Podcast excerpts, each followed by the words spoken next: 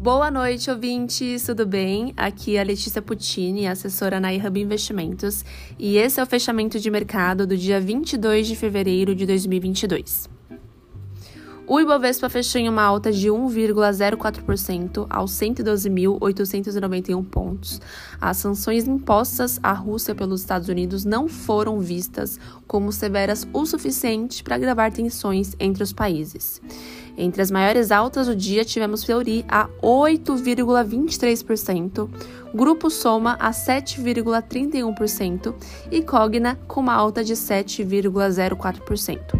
Já as maiores baixas do dia foram Inter, com 9,62% de queda, Americanas em menos 5,39% e Embraer a menos 4,63%.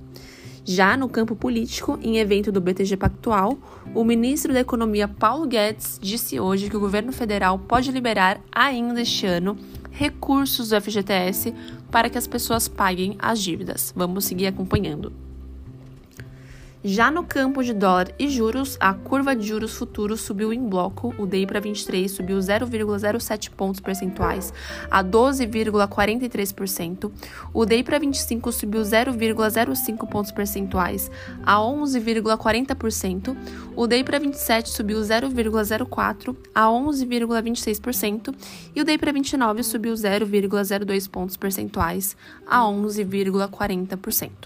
E o dólar mais uma vez foi impactado e fechou em baixa de 1,07% a R$ 5,05.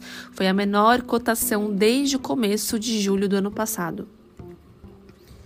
E no mercado internacional, os mercados globais fecharam bastante mistos. Em Nova York, o Dow Jones fechou em baixa de 1,41%, o S&P 500 caiu 1,02%, Nasdaq recuou 1,23% e o índice Eurostock 600 subiu 0,07%.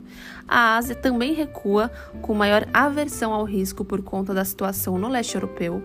A bolsa de Nikkei no Japão recuou 1,71% e a bolsa de Xangai na China caiu 0,96%. Já no mundo das criptos, o Bitcoin ficou com uma alta de 3% hoje e Ethereum em 1,46%. Em Nova York, o NCI, índice das principais criptomoedas, sobe 4,15% hoje. Ainda assim, toda essa alta não foi suficiente para pagar as perdas brutais registradas na semana. E com toda essa volatilidade e cautela gerada pela tensão global, o Bitcoin recua mais de 14% nos últimos sete dias. Bom, pessoal, por hoje é só. Uma ótima terça-feira a todos e até o próximo fechamento.